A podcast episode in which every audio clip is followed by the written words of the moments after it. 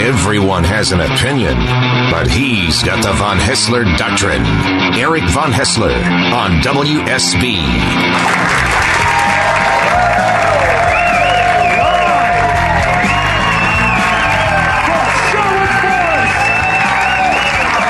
It's a special edition of the Von Haessler Doctrine. I am Eric Von Haessler. This is the live studio audience. Me hear you. It always feels good when you're live to say, let's hear the audience, but people driving around, this is terrible. So I just heard the audience. Why do I want to hear it again? So let's drive them crazy. Once again, the studio audience.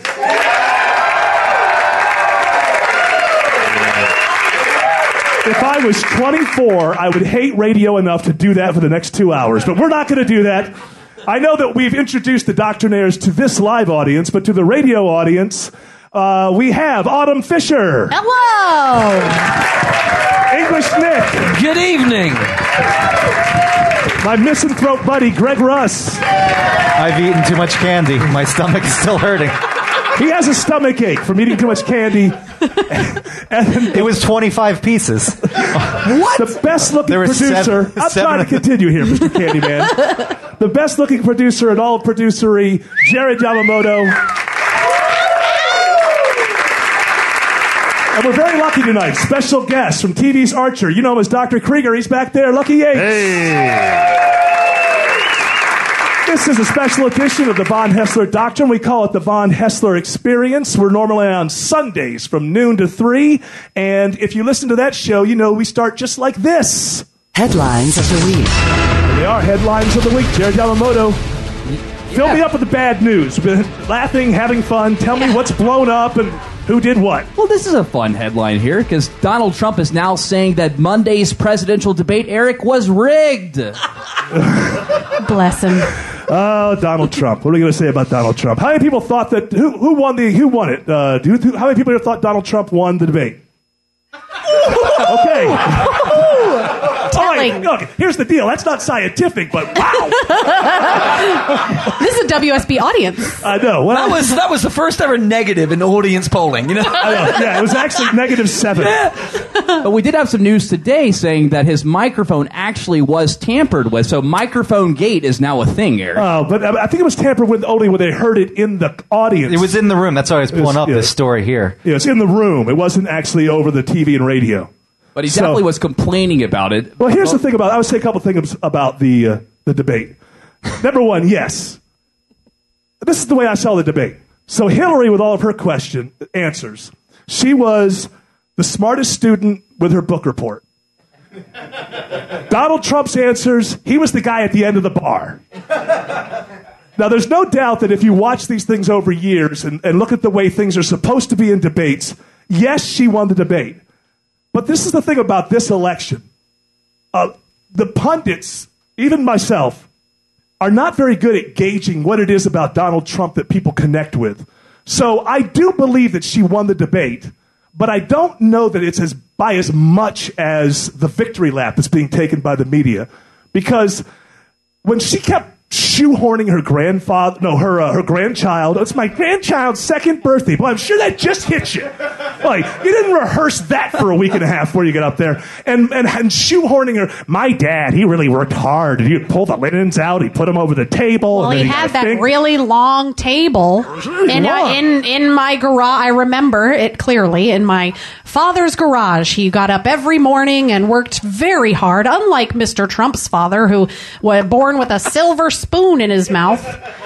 And So- just was handed everything to him in his life. He says he got a small loan of fourteen million I in my father's day, that would be called a very substantial loan. And then he would lay it out on the table. If he got home, he would lay it out on the table, wouldn't would, he? he would lay it out. He made beautiful textiles. oh my gosh, you've never seen such a hardworking man, and, and that's where I really got my stamina.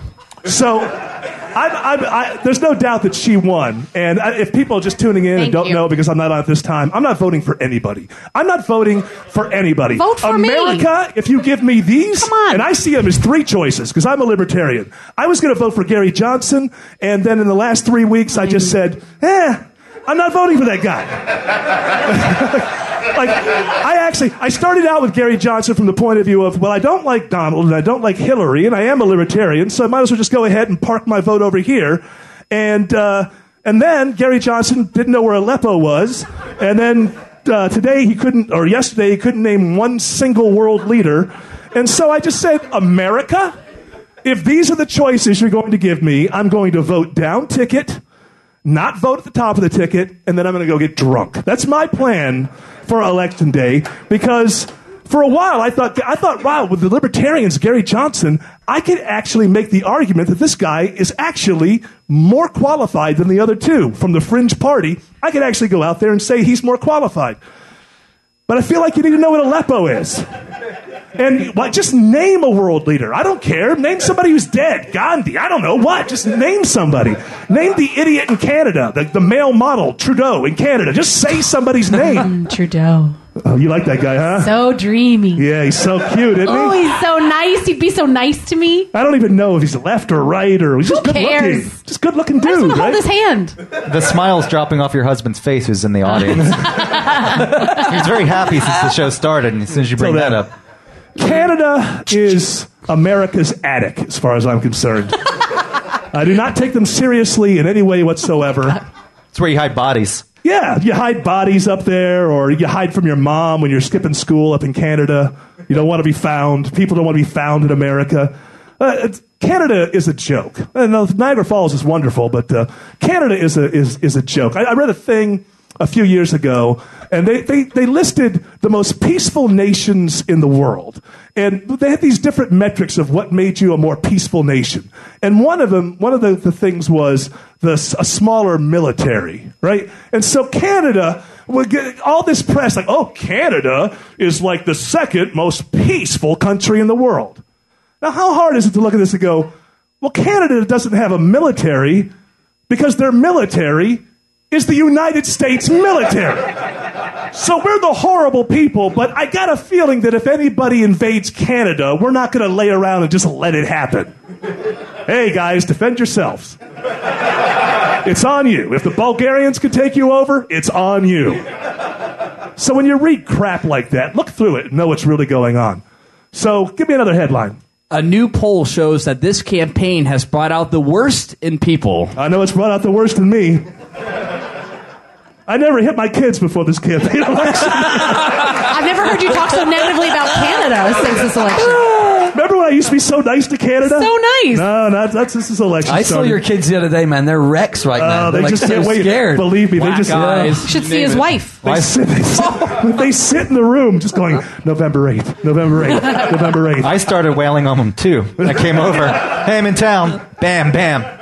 I think it's brought the worst out of all of us. I don't know. Actually, I'll be. I don't even know that it's brought the worst out of all of us. I think it's revealed how bitter we all have actually become because everybody hates the people running.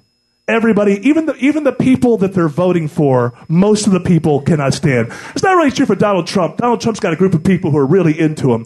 Hillary Clinton fans are like, ah, whatever, you know, just okay. Gold watch time. You've been around. Okay, all right, please. Just just don't speak. Just leave. Okay, fine. Nobody's really this is really the truth. If you look at the, the way this breaks down in modern history, we now have the most disliked major party candidate going up against literally the second most disliked major party candidate. Now, how many people are of age to become president of the United States in this country? I got to figure 150 million. And these are the two. These are the two that we've come up with. I love this country, but I'm I'm taking a rain check, people. I am taking a rain check. I am not going to be a part of any of it. If either one of them becomes president and they're a good president, come talk to me in four years. But I am not taking a leap of faith uh, with either of them. Eric, I have a suggestion. Lucky from the Yates back. from TV's Yes. Archer, ladies and gentlemen. I was at the I was at the park today. Yes. and I saw something that made every person around, no matter what walk of life they came from, it made them happy and try to be at their best. Pokemon? And that was a three-legged dog. a three-legged dog. a Playful three-legged dog made everybody so happy. I thought at that point, You know who should run for president? That three-legged dog. Hey, that dog's a hero. America would be at its very best if our president were a three-legged dog. Let's start a new party. the three-legged dog the party. three-legged dog will be our donkey. It'll be our elephant. It'll be the three-legged dog. Well, I suppose Evan McMullin doesn't have a slogan, does he? He's running for president. Evan McMullin doesn't have a campaign. He just has a name. Didn't Trump claim to have three legs in a debate? He's got the best. He's got the most talented three legs. He is our first three-legged candidate. It's a Might be a huge, good compromise. huge middle leg. Huge. How close are we? Thirty seconds. Yeah, we can get another story in. Do another story. All right, let's do another story. President Obama was vetoed by Congress. Is he the- still president? He is, believe Oh, it or not. He's the goodness most one of the most popular presidents ever now, according to a new Gallup poll. He's at like fifty-eight percent. It's unprecedented, and I know that the WSB audience, for the most part, will not even be able to relate to that whatsoever. That Pres- President Obama is he, he's at surveying at like fifty eight percent, which people loved Reagan. Like if there was if there was more room on Mount Rushmore, they'd put Reagan's face on there. But the last six months, he was not that popular. Usually, after eight years, we get so sick and tired of looking at these people, even if we agree with them, we want to get rid of them. But Obama is bucking that trend, and I'll tell you why. Because I think compared to the other two who are running, Yeah. yes. he just he just looks like an adult. He's getting better and better in our eyes. I mean, we, it's like you know uh, he's been there eight years. Uh, maybe he's kind of figuring it out the last six months. Who knows? But despite what the people think, Congress vetoed him for the first time in his eight-year presidency. Uh, Let, oh yeah, well, tell me what that was about. so basically, Saudi Arabia, the family. no, do you know what it's about? I do. So the, the 9/11 family. Blah, so blah, look at this. I'm blah, going blah. without my computer over here. So Okay. what, what the, the I can't do it without my computer. I do like my computer. But basically, the families uh, that were victimized by the Saudi, uh, many of the 9/11 attackers were Saudi Arabian, and Yeah. now this this bill allows those would allow the to suing sue of the Saudi state gov- the Saudi because state, yeah. there's some thinking that, that some members of the Saudi state were involved, and maybe they were. Uh, but I have to say, it feels good to be in favor of this, and he got overridden by just like everybody. I don't Yes. even know who held out. The on- only on- person was Harry Reid in the Senate. Oh, Harry Reid is he even awake? Is he even who knows what's going on in that brain? He's counting down the days. Yeah, he's kind of. Oh, I, I talk like this. I'm so tired. What court does one uh, try these cases in? The World Court? I don't know. I mean, I who's, mean, who's your judge? You get like a Wapner? Like what's going on? Yeah, it's yeah. Like, who do you get? It's the world's people court. People's Yeah, it's- World Court. That's what it is. You Yeah, get what's the good? you get the new lady from People's Court. I want. Um, I want people. I understand. I get it. If I had a loved one who died in, that, in those towers, and I thought that that country was somehow behind it, I would want to go after that country. I would want to sue them, and I understand that. But in the bigger picture, this could be quite dangerous and could have unintended consequences because it once we start suing other countries, other countries start suing us, and we have a lot of people in other countries. We have soldiers, we have diplomats, and you don't want to give them any sort of legal excuse to pick them up off the street, put them in jail, and take them to court. And sometimes you have to do the hard thing. Let me lose my entire WSB audience by saying that's the one time in eight years I agree with President Obama. All right, let's say we'll be right back with more headlines. The Von Haessler Doctrine on News 95.5 and AM 750 WSB.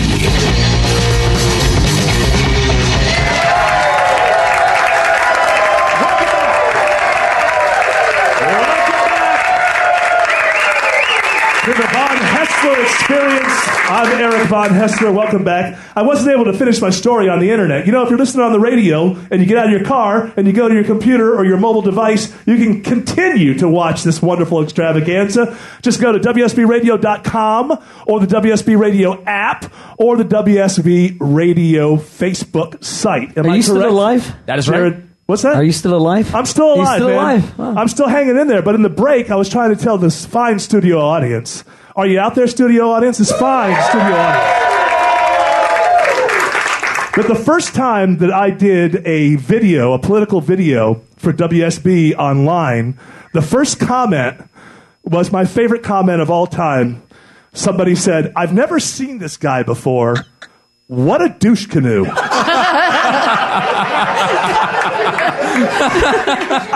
me, I've just never been called anything funnier than that. All right, we're in the middle of headlines. Jared Yamamoto. Yeah, so this happened right down the road in McDonough where a Walmart is apologizing for not baking a cake that said Blue Lives Matter on it. All right. Uh, besides the in, internal politics of that, when did we as Americans begin to decide To buy cakes from our Walmart. politics? when did we as Americans decide to start baking or buying cakes from Well, Walmart? that's number one. Yes. If you want your cake custom, go to Walmart. When did pastries become where we do our political dialogue? Every week there's a story about a cake or something that has these big political mm. overtones to it or undertones. I never really know which one's correct in those situations. yes, Greg. There's a cop in Florida who tased a woman, and I think she's suing, but he actually baked her a cake and put on the cake, sorry for tasing you. Well, gave that's, that's just kind. that's nice. I'm, I'm sure the Did it jury work? will say that everything's fine. Did she? For, she's like, I dropped the charges. No Yeah, lawsuit. absolutely. No lawsuit there. Yeah. Eric, Big Baked Goods is a lot bigger of a lobbyist than you think. Is that our problem now? Big, Big- baked big baked goods. I just don't get it. Why are we arguing through our pastries, America? What happened? We used to have like firing line on PBS where we could take care of this stuff. Now everybody is angry. I've never been angry about a cake. We've got WTF coming up next. News 95.5 and AM 750. WSB. Eric Von Haessler on WSB.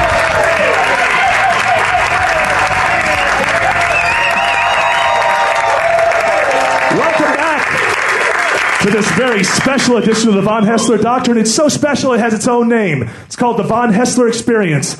You are experiencing me. How about it? She's got nothing. Excuse me, rendered speechless. I'm not going to say, you know, some, She's still speechless from winning 48 tickets to the Cumming Country Festival and Fair earlier. Wow. she's going to own that fair. Welcome back. I'm Eric Von Haessler. We're usually on uh, Sundays, noon to 3 p.m. So I don't know if your favorite team isn't playing. Tune in and listen to us. Hey, I have the doctrinaires with me. English Nick is here. Greg Russ is here. Jared Yamamoto is here. Lucky Yates is my special guest doctrinaire back there. Yowie. And now it is time for this. What the? What the? What the? Seriously, what the? WTF? With Autumn Fisher. Yeah. That was my name. Did you hear that? Yeah, I heard that. Wow, who All was right. that that read that name? That was With Autumn Fisher. yeah, who was that? I don't know who that was. We'll That have to find the, that out. that's the great Deborah Reese. Deborah Reese, ladies and Ah, gentlemen. Let's hear Debbie for Reese. Deborah Reese. She's the one who says, Boy, she can say my name. hey, who typed the Von Haessler experience up there on that screen? I did because it's one name. What? Uh, we're on the radio, Lucky. You realize that, right? Nobody can actually see what you're talking about. Autumn, what the fun and games? Woo! So, uh, University of Michigan professors have been instructed to stick to preferred pronouns that the students have chosen. So hold on. So I'm going to University of Michigan, Yes. Yes. and I'm like, oh yeah, that Jim Harbaugh, and yeah, okay, good, yeah, it's going to work out. So uh, I'm all excited about going to the University of Michigan. Go blue. And so when you when you come in, they have like a survey or something. They ask you what your pronoun is. Yeah, what's your preferred pronoun? Now, for some people that are not like I see, we do have some millennials, so they will understand this. But there's some outside of millennials, I, the people that I would call Americans. We actually have Americans here. Oh! Could you could you explain? Could you explain to the non-foreigners what it means to uh, care about what your pronoun is or what that is? What does that mean? So if I don't want to be called she because I don't identify as she, or if you don't identify as he, then you can be called they. You could be Yeah. called Z. You could be called. There's a, there's a couple other Hold ones. on. So if I'm a professor at the University of Michigan, how many people per classroom do I have? I don't know. Let's just say there's 35 people per classroom.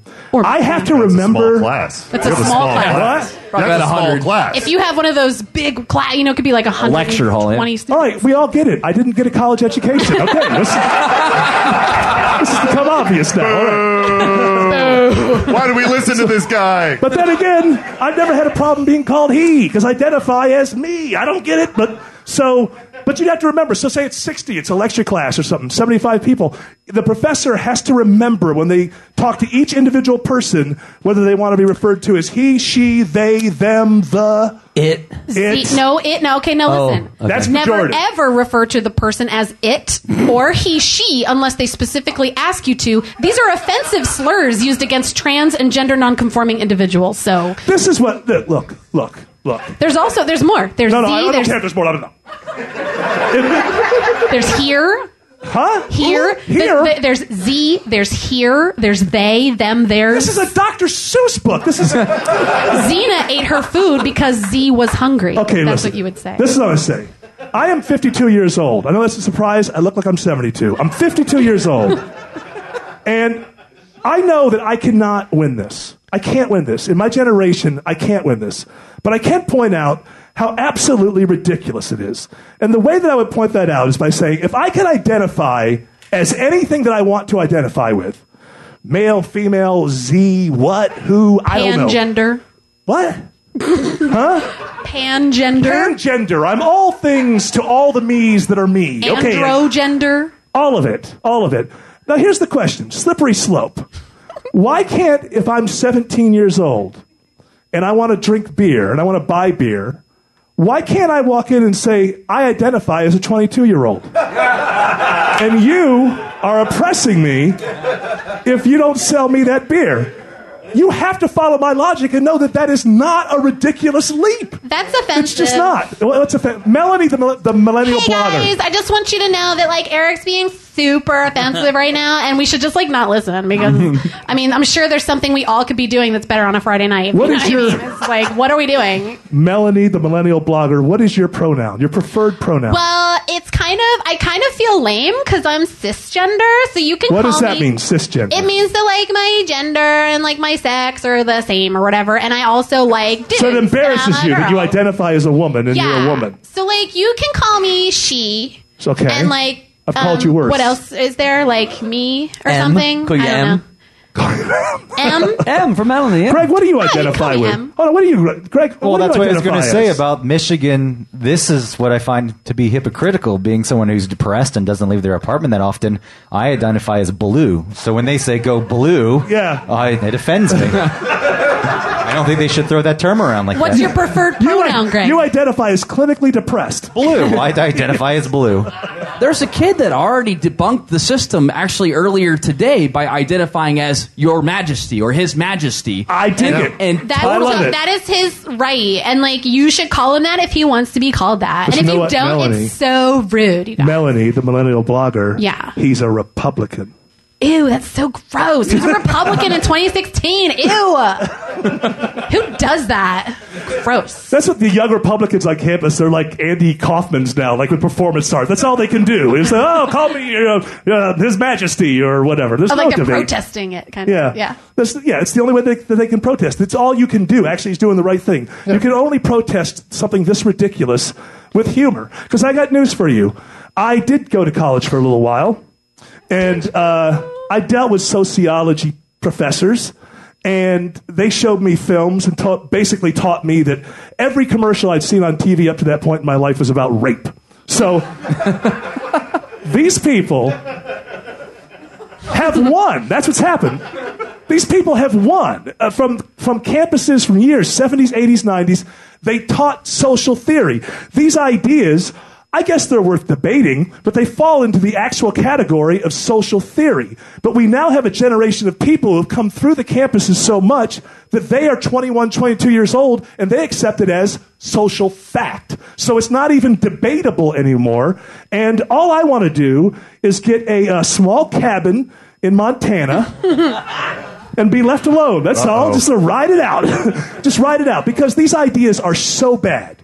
They're so bad that in 15 years or so, some movement is going to come along and go, okay, enough already. All right, millennials, get into the old folks' home and let us take back control of our country. Yeah, it'll be the kids, it'll be the children of the generation that's Absolutely. gone so far. That's going to go, my parents are insane. Can you imagine having millennial parents who do nothing but gaze at their own navels all day long? I mean, that would just be absolutely. Well, I don't know. I mean, I said that thing and couldn't think. I mean, I know, I know I'm not racist, but did I say the thing and did they think and who thought and what thought? Maybe I am.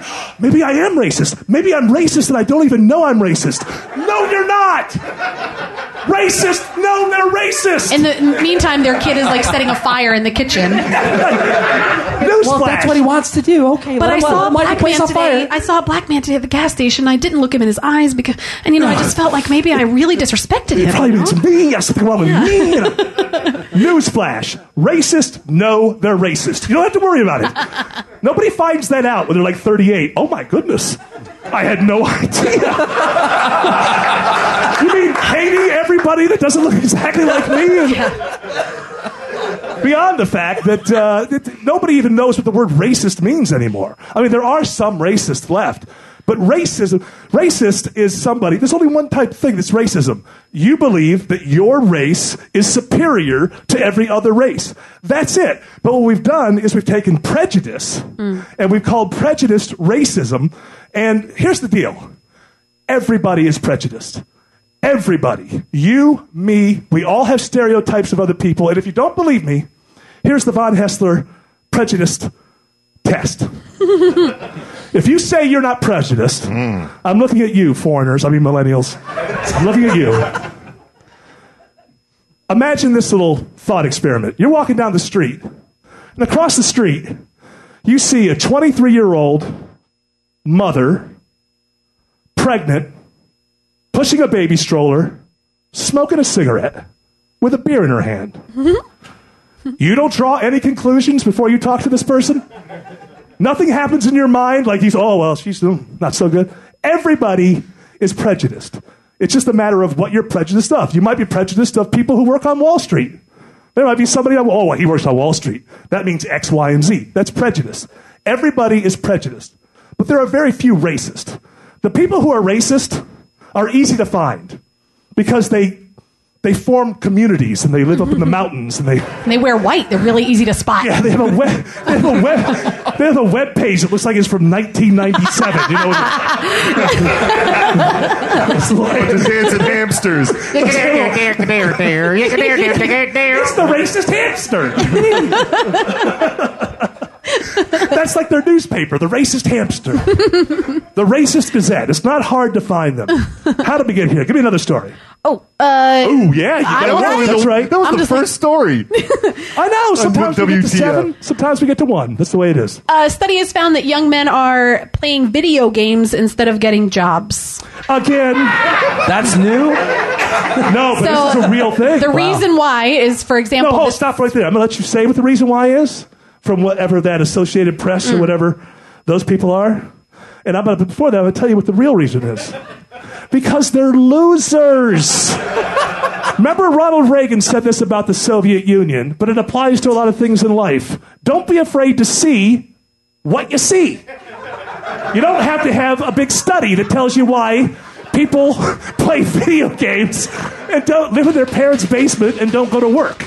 Well, this 22 year old says, when I play a game, I know if I have a few hours, I will be rewarded, he said. Oh, With and a by the way, every reward should come within a few hours, I believe. I want it now. yeah. I mean, for God's sakes, don't go to school, start your own company, uh, take 10 years to actually build something.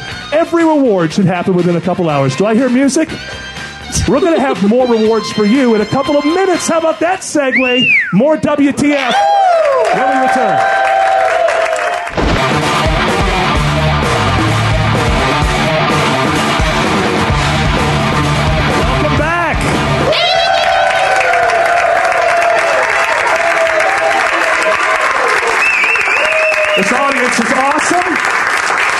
It's the Von Haessler Experience. It is the fourth Von Haessler Experience, and we have the live studio audience. You can also join us if you're listening on your car and you get to your house. You can uh, get us on your mobile devices and any kind of computer thingy wingy that you got. EV, uh, via WSBRadio.com or the WSB Radio app. We're actually on Facebook Live right now on the WSB Radio Facebook page. So if you have comments, you want to tell me how bad I am, because that's what you do, internet, isn't it? That's what you do. And also hashtag E EVHEXP if you want to be part of this whole shebang. We're still doing WTF. So, Yes. Autumn, another story, please. There's a, a growing movement of women who wish they'd never had kids. Smart. Well, given the fact that you are uh, sitting on your second egg there, Yeah. how do you feel about it? I regret it every day. Look, give me a little more of this because I just feel like all these stories are about the, the whole WTF thing is, boy, haven't millennials screwed up America. Where uh, Every story, because these are young. Oh, I, I read a little bit, I think, of this lady. She's like, Yeah. I'm 37 and I thought it would be a good thing. And really, if you read this story, what this lady doesn't like is responsibility Yeah. of any kind. Right. Anything that is outside of her. it's too hard. Yeah, I didn't know that I actually would have to think about another human being rather than myself. Let me tell you something about having kids. This is like that last story where uh, young men are not getting jobs and staying in their parents' Mm-hmm. basement. You know, Well, where are the 'Cause it- babies coming from then? Uh, that's a good Just question. staying in their basement. I like to get it on. I just don't like the consequences of getting it on. Yeah, that's really what it is. Yeah. But here's the thing, and I have friends who don't have uh, children. Don't you know? Th- that's fine. If you don't want to have children, don't have children. But if you're going to have children, you're kind of in. Like my friend Lucky Yates back there from Yes, TV's that's me. Archer. He doesn't want children, so he No. doesn't have children. No, right? I had that problem taken Okay, care of. But here's the problem. right now, you're still cool, and you're on TV, and you won Yeah, I an got the Emmy, snip. and all that blah Snip, blah snip. blah. I got snipped. You're out there. You're snipped. You got nothing. uh, Hey, hey. But let me tell you what you won't have. Ladies, Ladies. Let me tell you what I'm going. Bam, bam, bam, bam. Let me Everywhere I tell go. you what I will have that you'll never There's have. an Uzi down there. That's how blank. Is that how the blank sound? We are on Everywhere I WSB. go. You are, you are packing, sir. I can see that from here. Let me tell you what you will not have that I have. Okay? Uh, happiness, true happiness. That's right. At the end of my life, Self self fulfillment. yes. A I don't heart have- attack. An idea that I did it the right way. Uh, yeah. But on your side, I don't have an Emmy. You know. So, Yeah. but here's the thing. Uh, when I'm on my deathbed, Mm-hmm. and I wanted it to look really nice, my deathbed. I wanted it to be really cool. Really? Like, you know, like when you go to a baseball game, you got all the bunting and all that. So anyway, that's the different You want thing. some bunting? yeah, on my deathbed, I do. Mm-hmm. But when I'm on my Talking a lot about dying Is during there this show. a particular color of bunting? Do you want the red, white, and That was a blue? red Like a question. like what do a. you think of me? I'm an I don't American. know. What do you think I want? Like a red Chinese bunting? No, I want red, Well, white, maybe and you blue. want He's like gonna be- Star Wars themed or something. I, I don't want know. first day of opening day baseball bunting on my Mm-hmm. deathbed. He's going to be on his deathbed, old man, like bunting. Like Hang what's on, he saying? I don't know. Tell him. To There's just got to be some more, Buffalo the Bill stuff button. there. So, Oh, yeah. when I'm laying there, what I have that you people who don't want children, You people. Oh You boy. people. Here we go. like Ross Perot said, what you people need are children. So, when I'm laying there, I'm going to look up. I'm going to die before my wife because she's healthy as hell. So, I'm going to look up. I'm going to see my loving wife, my loving children. They're going to pat me on the head. They're going to say, Good job, son. You did a good job. And you're not going to have that. You're going to die alone. That's Well- better though. I think no, because then at that point you don't get sad. If you're looking like I'm sad, I'm leaving these people. If you What look if up and there's no one there, Hang like, on. oh, it's good. I'm gone. What if you've got I'm not Alzheimer's? missing anything? What if you've got Alzheimer's and you can't remember who these people are? Ah, I'll fair remember. point. Are I'll you, remember. Are you claiming that because I don't have children, I will have no friends or other family by my bedside? That is what I'm saying. By the time you're old, What a weird. Like, why would you assume that about I'm going to. You won't be blood relatives to them. You won't. You hate your brother. I know this about you. He's not going to be there, right? No, You're not- he'll be long sharing- dead. He'll be long dead by the time I die. News 95.5 and AM 750. WSB. Eric Von Haessler on WSB. Live from Sherwood Forest. It's a special edition of the Von Haessler Doctrine we call the Von Haessler Experience. That studio audience you just heard, that's our studio audience. They're not on tape. They're They're the real thing. I'm Eric Von Haessler. We usually do the Von Haessler Doctrine on Sundays from noon to 3, but uh, Clark Howard had a, a, a doctor's appointment that I really don't want to get into, and so we have to take over his time here. And uh, usually we do, well, first let me introduce people. This is uh, Autumn Fisher. Hello. She's one of our doctrinaires. No, don't bother applauding. I guess they're applauded out, I guess. English Nick is here. what's going on? And Greg Russ is here. Greg Russ! Yeah! Thank you. Thank you. He needs that. The handsomest producer in all producery, Jared Yamamoto, is here. Now, we started the show with something called Headlines. Took a long time to come up with that title. And now we're going to really freak you out with uh, it's time for this. This. More headlines. Ooh. More headlines from Jared Yamamoto. And we're going to have fun with this one because Are you're- we? Don't tell me what we're going to do. This is my show. Is this the Jared That's true. Yamamoto That's show? true. Your name is on the marquee. Hey, I do apologize. Don't tell for me. that. I might have a horrible time with this Fine. story. I'll read it exactly as it says here. Gary Johnson had another Aleppo moment on Oh. MSNBC. Gary Johnson, the libertarian who is going to be the one. You know, Gary Johnson, Gary Johnson to libertarians, he's like, uh, like on Tinder, right? Like the, she looks so good because the lighting's right. And you think to yourself, wow, she's pretty hot.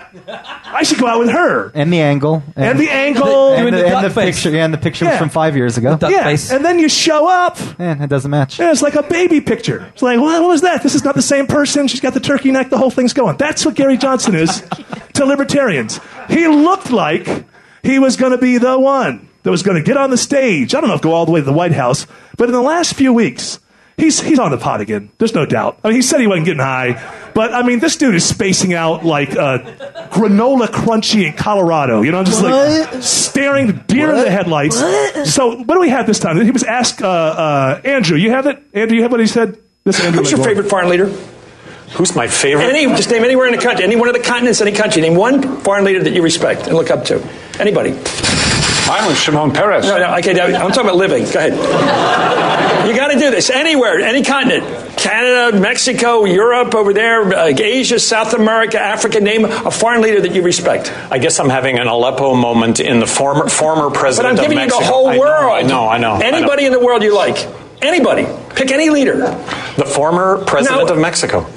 Which one? I'm, I'm having a brain. I'm Well, having name a brain anybody. Zediox. Okay, who's your favorite foreign leader? Get him off the hook. Name a foreign leader you He was, he was terrific. Any foreign leader? Um, Merkel. Okay, Marco. Okay, fine. Save yourself. All right, libertarians, Anyway, let's go. Who's your up favorite? tent and leave the festival before the headliner hits the stage.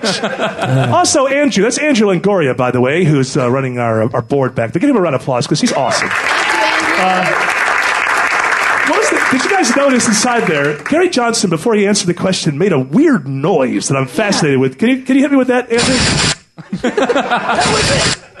okay, hold on. It sounds like a Metallica. dr- Uh, Uh, I believe. I believe. to me, if you put them together, Andrea, uh, Andrea, my goodness, Oh. Andrew, if you put them together, I think it's going to sound like an AK-47. Can you do that for me? now, I know you've got a big sound thing there that has all kinds of sound effects on it. Do you have an actual AK-47? All right, play the play machine play machine gun Gary one more time. Now the AK forty seven. And there's your Aleppo moment, ladies and gentlemen. It's like it's like uh, an AK-47 had a baby with Ernie from Sesame Street's laugh. yeah. Let's hear that one more time. That was Gary Johnson. That was Gary Johnson. now play the machine gun again. And one more time, machine gun Gary. That's why this is a great show. Jerry Yamamoto, I can guarantee you there's no other radio show on the air in America right now where they're playing Machine Gun Gary. Play it again. I don't know- I don't know which one that was. Can't we just end now? Can't we all just go home now? I think it was a locomotive train. So awesome. Imagine how Bill Weld feels. I mean, that's, Oh, that's Bill gotta be Weld. awful. Bill Weld is the guy who answered the Tinder thing. He oh yeah, an this would be great. She's hot. now he's out in public. The lighting is the way it's supposed to be. He's like, oh god. He's like, he's like- it's like they're on a date and he's like, check. Yes. You know what? Oh, you know Swipe what? left. I, I forgot that I have to do something for my job tonight. My job. He can't get out of it. He's on a date he can't get out of. Bill Weld, he's not a real libertarian anyway, but he'd be a better candidate than Gary Johnson. I don't know what Gary Johnson is. He actually he climbed Mount Everest. Do you know this about the guy? He climbed Mount Everest, and he must have left all of his energy up there before he came back down. It took him five the- years. He's so high. Either that or those brain cells. I mean, once you get to a certain altitude, uh, your Maybe brain that's starts what dying. it is. Yeah, there's not enough oxygen. Or he was just like, if I make it back, if I don't, well, what else? I'll climb Mount Everest. That's his attitude. It's like, oh, Yeah. and Gary Johnson, you have one minute to let people know why they should vote for you. Andrew, you did it. If he did that for a minute, he would win in a landslide. I rest my case. Me and Michael Winslow are going to the White House together. Who got the Michael Winslow reference? Ah, thank you. The five people that have Yeah. seen all of the Police Academy movies. You know who didn't get it? Millennial Jared, because it happened before he was No born. idea. Did you see Spaceballs?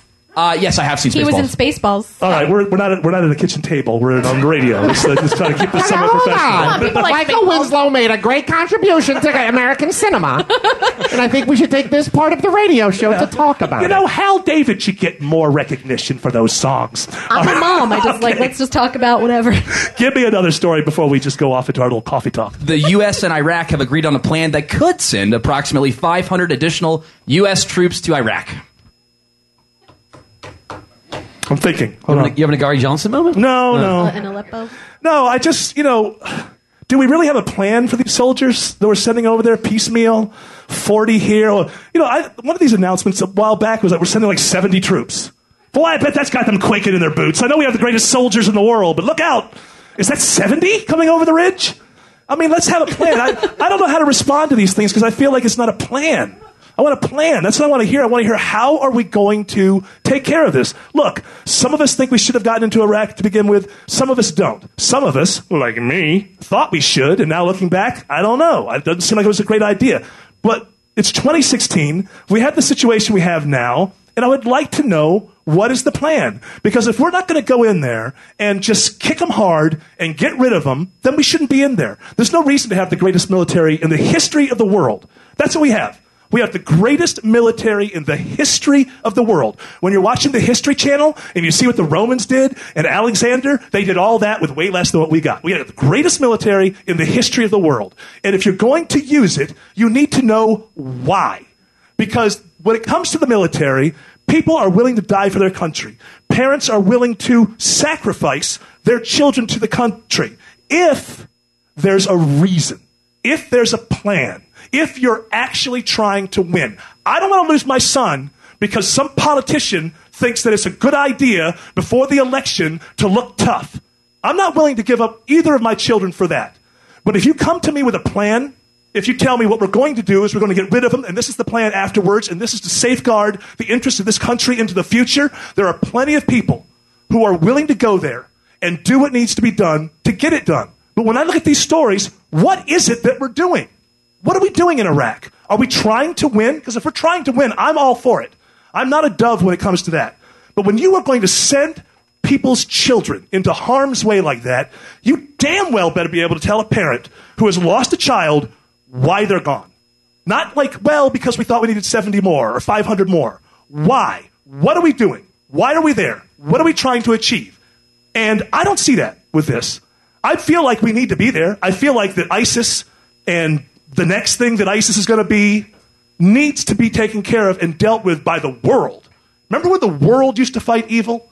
Remember when the world, remember when the West thought the West had some interest in this world and Western civilization was something worth fighting for? Why don't we have Australia? I know they're not really the West, but they're Western thinkers. Australia, uh, uh, France, Germany, Canada, England, America, anybody else who wants to join us. D Day style, in a bunker somewhere, figuring out what to do, and then in one week we just strike like lightning and knock the crap out of them. That is worth fighting and dying for. What's going on here? I'm not so sure. I hear that music, which says more headlines when we return.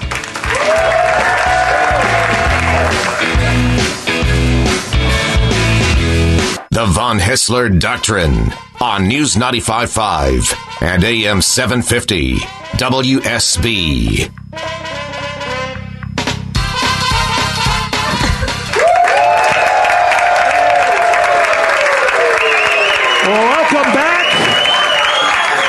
This very special edition of the Von Haessler Doctrine. It's so special, it has a special name. It's called Von Haessler Experience. The studio audience is a real live studio audience, and they're awesome. And most of them have not gone to the bathroom in almost two hours, which is pretty amazing, and I salute them for that. We are still in headlines. Jerry Yamamoto, hit me with another one. Yeah, and The last one made me angry, so hit me with something that doesn't make me angry. Sure. So Angelina Jolie Ugh. pulled out of Seven Years in Tibet, where she would have starred with Brad Pitt. So this is a movie that she's supposed to make with Brad Pitt? Correct. And this is news that she's pulled out of it? Yeah, you know, since Why- why is Brangelina that is news? no more. Is it a, a sequel? I'm not sure if it's a sequel or not. It's a redo Apparently. Of what? of Seven wa- Years in Tibet. Yeah, there was a movie called Seven Years. Yeah. Into That. You're right. Apparently, that's that. That's There's the movie that always they would a have done chance. together. Now, hold on a second here. Maybe the script was awful, and that's why she got divorced to get There's- out of the film. Just backwards. There's always a chance that Jared got that wrong because he's Jared. And there's a possibility that that movie was in that article or something and he just decided that's the one they're making. But I'm not saying. to be fair, I don't have my computer. I'm not I'm not saying that that was definitely the movie. I need movie. my computer. This is one of those things I think that would this is why I don't believe media ever about anything. And you can prove me wrong and I want you to be honest. Does anybody give a damn about Angelina Jolie and Brad Pitt breaking up? Anyone?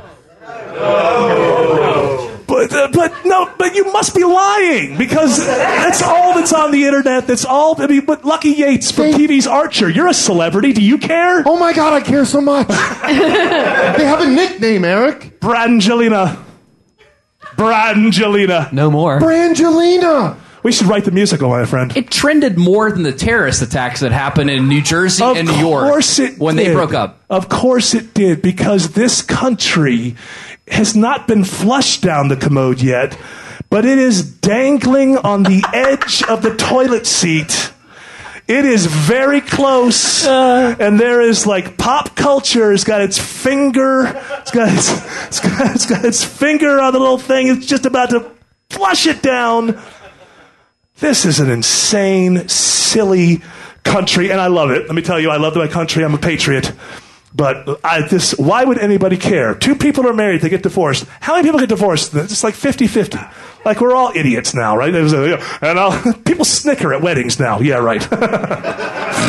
But with Forever these two, but with these two, I thought they'd really make oh, it. oh, yeah. When If they can't make it, who can? when you said forever and ever? Oh, well, you know. Yeah, I'm with you first forever, okay, but and ever? Well, especially they are two uh, major movie stars that are both like on their third marriage or whatever. They was And just also, like, there's like, no way they were do going to stay make together. movies But they anymore? were the perfect couple. No, they weren't. They weren't the perfect couple. They were such a bad couple that in order to distract themselves from one another, they had to go traipsing around the world, adopting children, children. to make themselves feel like they were saving the entire world. I love this Angelina Jolie. Boy, she's going to heal the planet. Man, she's going to bring us all together. She's going to bring peace to the earth. But she just can't get along with her dad. She can't put that together. She John can't Voight. figure out how to get along with her dad, but she's going to heal the rest of the planet. Ah, what is wrong with this country? Why do I care about the people who care? That, I don't even want to care about the people who care. But I care because I think the country is really slowly just about to go right down the old dumper. You know what? Do you know when you know that you're maturing? You won't get this, Jared. The millennials can check out because You're pointing at me. this happened before you were born. And if you're a millennial, something happened before you were born, it never happened. But you know that you are growing into maturity. There used to be a show called All in the Family. When I was a kid, I I, I loved the show, but I hated Archie and I identified with Meathead, the kid, you know? You know that you've actually matured when you get to a point that you watch All in the Family and you identify with Archie and you think Meathead is an idiot. And if you don't go through that arc, you have not grown up. I don't know what that has to do with Brangelina, but it brought us to this break. What are we doing next? We've got Outrage Corner. We sure do. Outrage Corner when we return. News 95.5 and AM 750 WSB. Eric Von Haessler on WSB.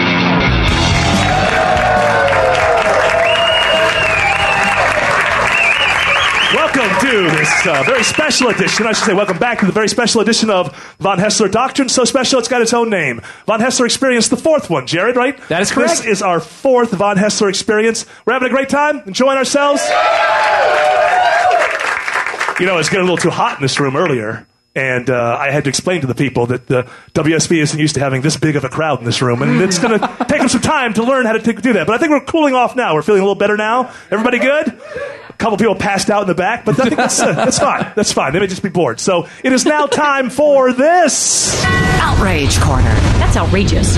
with English Nick. See, here's the thing. We realized a long time ago, not like seven years ago or when I was born, but maybe a couple months ago. No. Year and a half. As we were putting the show together, that if we had something called Outrage Corner, we would never not have stories for Outrage Corner because the world that we live in now is full of people who get outraged, sometimes for no good reason, sometimes for a good reason. You get outraged from time to time. I get outraged. I'm outraged right now, and I don't even know what about. So outrage is all over the world. Tell us what's up. All right, a lot of outrage concerning Colin Kaepernick, of course, and now people are so outraged that the ratings for NFL football are falling. You know, this is uh, interesting. I, I'm such People an NFL watching. fan. I'm such an NFL fan that I thought that they were imperfect. I didn't, I didn't think that anything could touch the NFL because I know for myself how I deal with it is I just ignore it. You know, I just like, you know, you want to hate your country, whatever, shut up. I just, you know, I remember the first time I heard about it, I thought, oh my God, how shocking. Then I, then I realized one thing. In most NFL games, unlike NASCAR races, in most NFL games, they don't show the national anthem before they show you. They just show up and it's kickoff. It's only like opening day, and for the NFL, every four or five years, opening day is 9 11, so they have a big thing about it. But for the most part, they don't show the national anthem. So, when they do show the national anthem, I tune away. I really do this. I'm not making this up. I tune away. I watch something else for three or four or five minutes because I don't care. You know, I'm bored with it. I don't care. It's fashion. It's not even really a statement. Now, when you see other people doing it, it's not, it's like a mohawk in the 80s, the late 70s.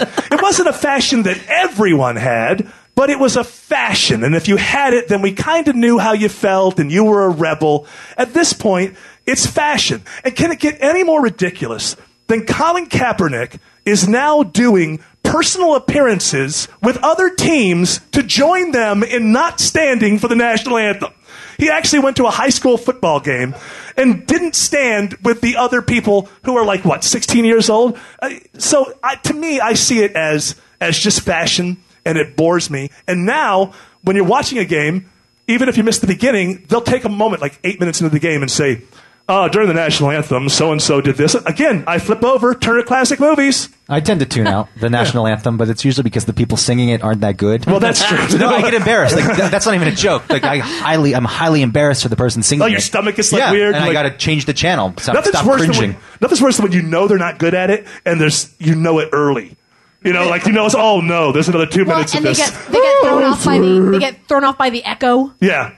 So, uh, Are, I- are there numbers on the ratings? How much they've dropped? well, they, they Like 18%, I Yeah, believe, the- and 18%. This Wow. surprises me. And of course, Monday night's game uh, suffered because of the debate. Sure, with but them. the Thursday night games are down, the Sunday games are down, and the NFL, you know, they need to watch it because you don't have a right to be in the NFL. The NFL can make their own rules. That they're a club. And Roger Goodell, again, the commissioner of the NFL, always getting it wrong, always getting it wrong. Decided, well, the best thing to do is to not be like he didn't want to be the white commissioner. I get it. He didn't want to be the white commissioner. It's uh, you know a, what I would say seventy five percent African American league, something like that, seventy percent. He didn't want to be the white commissioner telling people that they couldn't have a voice politically. I understand that, but it also shows that you don't have control over your league. And if it continues, uh, I I think it's too early in the ratings drop to know if it's exactly that. You know what? But there's a good said- chance that it is. You know what Kaepernick said this week, right? Oh, something about he make said America uh, no, no, because Donald Trump's slogan is "Make America Great Again." Kaepernick says this country's never been great for people of color. Like, oh, he's right. going yeah. that road now. Yeah, like guys who make seven million dollars to sit on the bench and do nothing. Mm-hmm. Boy, this country's never done anything for anyone. tough of color. life, isn't it? But it's can I say something? I mean, Oh no! Here we go. Go ahead. you need two mics for this. I have a feeling. You know, I really think that he has a right to. Okay, go ahead. well, I don't. I just uh, no. She really is pregnant, ladies and gentlemen. Get that out of my face. Um, it, I don't. I don't know about forced patriotism, though. You know, it's not forced patriotism. well, to, to, to say that everyone has to stand in when they don't want to or But what you- whatever. not, no, what you can say is you don't have a right to be in this league. If you want to be, look, the league will not wouldn't allow. I remember back in the '80s, it was I'm blanking on the Bears quarterback, Jim McMahon. Is it Jim McMahon? Yeah, he wanted to wear. He did a thing where he was wearing headbands all the time. Then he started writing messages on them, and I think he wanted to like. Uh, he had one that was like uh, he wanted to have a message for missing in action, people from Vietnam, and the league swooped down. Like if you try to wear different shoes with a different color in this league, they tell you no. It's all uniform. It's all whatever. That's freedom of expression, isn't it? Jim McMahon wanting to wear a headband that uh, that saluted the missing in action in Vietnam. The NFL came right down on him. It's a club. It's not censorship. We talked about earlier how racism, people don't know what that means. They confuse it with prejudice. Censorship falls into the same category. If the NFL tells you you can't do something, that's not censorship. There's only one kind of censorship when the government tells you that you cannot do something. That's the only thing that is censorship. But it's 2016, and we've gotten to a point where language is so loose, it doesn't matter anymore. As a matter of fact, I heard from my millennial friends that now uh, literally means figuratively. So we live in a country where the language means nothing, and so people are going to shout, oh, censorship. No, NFL's a club. You have no right when you're born to be in the NFL. And, and the fact that you're using somebody else's platform for your issues, there has to be a little bit of a wall there. How far do you go? Colin Kaepernick didn't build the NFL. Colin Kaepernick didn't make the NFL mean what the NFL means to, to a lot of Americans. That's not his property. He's what you have to understand when you're in the NFL is this is a great league that's had a lot of great players. I'm one of the players and I will be gone. And when I'm gone and when I'm dead, there's still going to be an NFL. So he's using someone else's platform for his political speech. And he should just go on about his own business. It's not like he's a quarterback for real anymore. That's the worst part. Why do I got to listen to a backup quarterback tell me he doesn't like this country? He's not even playing again. Yeah, I don't care. But I mean, even that, it's like it's boring. It's hackneyed. Oh, you're not going to stand up for the national. I don't, yawn, yawn. You're a dummy. So get off my. I don't care. I'm not even going to get outraged about it. I don't care. You, you live in a country that's so great. Colin Kaepernick at one of his uh, at one of his uh, press conferences had a photo had a, a, a T-shirt that had Fidel Castro on it. I was like, Colin Kaepernick, why don't you go down to Cuba and try to disrespect the sitting government in a public space and see what happens to you in Cuba? The fact that you're allowed to do what you're doing says that the country has always been great. It's not perfect. And here's another problem Von Haessler doctrine. Don't allow perfection to be the enemy of the good. It's not a perfect country, but we always progress in this country. The trajectory of this country is always progress, which makes it a great country. Colin Kaepernick, I know he's a genius, he just happens to be wrong. Next story. Anybody anybody from Acworth here tonight? Acworth in the house! All right, well, there's a teacher in Acworth who's outraging people. She's 38. She's a substitute teacher, and she's been having 16 and 18 year old boys over for sex. Oh, why not? Yeah, which school? How old is she? How old the is she? Ace Academy in Canton. Actually, her house is in Acworth. the Ace But the Ace Academy is where she substitutes. Uh, How old is she, Nick? she's 38. 16? and 16 and 18. 18, yeah. This is the age of consent. Now, here's the thing. Not at the same time, I don't think. You're real good looking. Maybe a woman who's 38 just wants to go back and remember what it's like to uh, be with somebody who's not quite so hygienic. I don't know. I forgot my math homework. homework. Maybe she wants it to go really quick. Yeah. You know? She doesn't have a lot of time. Quick lunch hour. So, That doesn't usually happen. I don't think it's is the first time. yeah, yeah, yeah. as bad as our schools are, as bad as our schools are, I'm guessing they learned more in her apartment than they learned actually in any kind of school. But I don't It's college prep. This is the kind of thing. Oh, Jared, did it. College prep. Jared made a joke.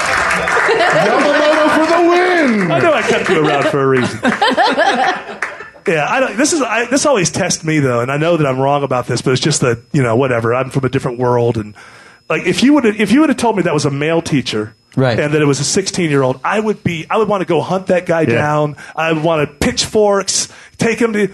But there's this thing because I'm a guy. But I'm like, ah, you know, you know. South, South Park. South Park did it so well in an episode. South Park did it with the Ike's Ike, the little uh, kindergartner is having sex with his teacher. and all the cops, when the cops find out, they're all go, nice. nice. I know that's wrong, you know, because a 16 year old doesn't, but 16 is the age of consent. My understanding is that, uh, and it was consensual, my understanding is she's not really in trouble for.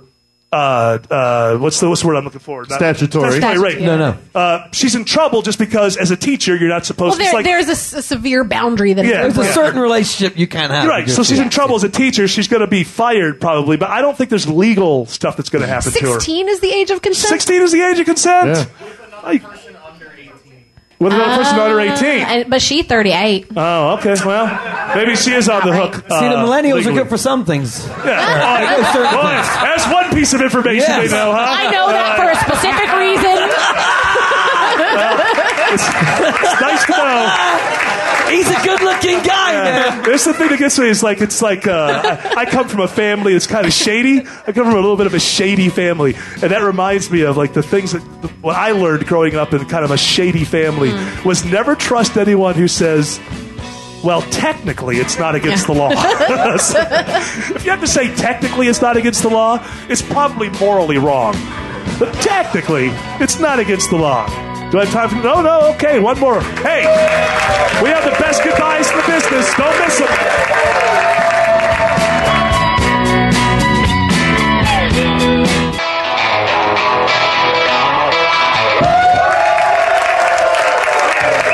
All right.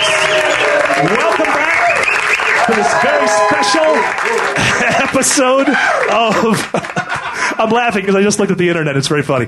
Uh, this very special episode of Von Haessler Doctrine, so special it's got a name. Von Haessler Experience, number four. Now it's time to wrap things up. Exactly how much time do I have? About three minutes. If I had to be my own worst critic, I would say I don't know how to wrap up a show very well. So let me take, first of all, the time to say thank you all very much, live studio audience, for being here.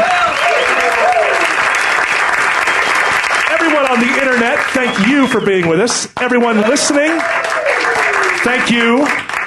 I have Clark Howard tied up in a trunk out back. You can let him out now. Somebody please let me out of here. It's the black Tesla in the second deck. That's what it is. It was. Uh, we got a good deal on the trunk. Please, it's, he's happy over there. You can let him out. Thanks to Clark Howard for allowing us to invade his space. I want to do a plug for a movie I made. I'm directed a movie about a band called Drivin' N' Cryin'. It's called Scarred but Smarter: Life and Times of Drivin' N' Cryin', and it's now on Amazon. And if you have Amazon Prime, you can watch it for free. so if you like me, it's a great movie. Go there, watch it, rate it. The last I looked, we had a 9.1 out of 10, which I think is awesome. So keep it going. Uh, I want to thank Jared Yamamoto, my producer. you. My misanthrope buddy from New York City who's did this with a uh, with a bellyache from too much candy. And Greg I ate Russ. two donuts. And well, two I, I forgot I ate two donuts also before. English Nick, who's always awesome. Thank you, sir. Thank you, guys.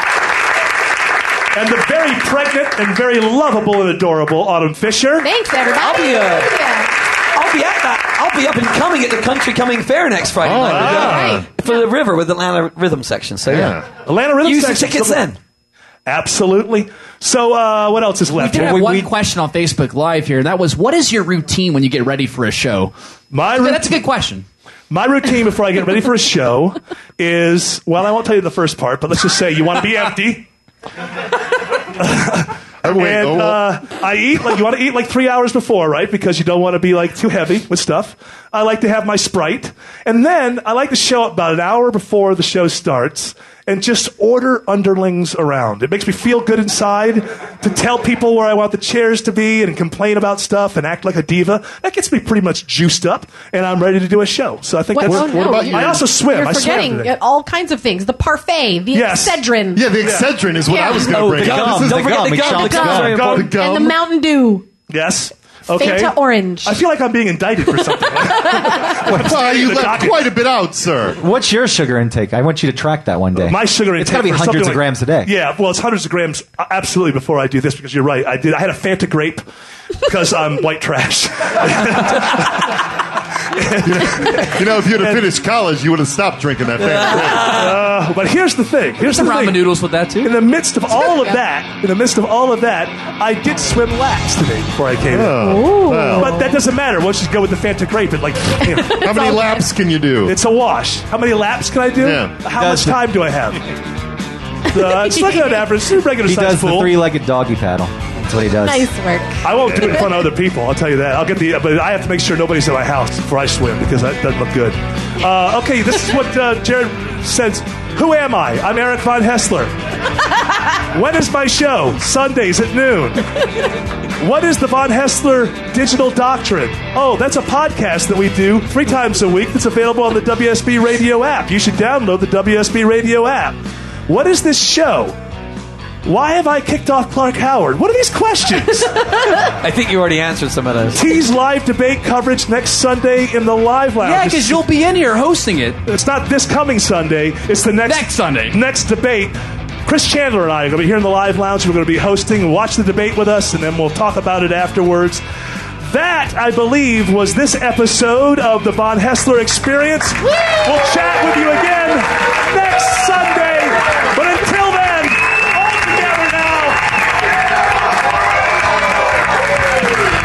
News 95.5 and AM 750. WSB.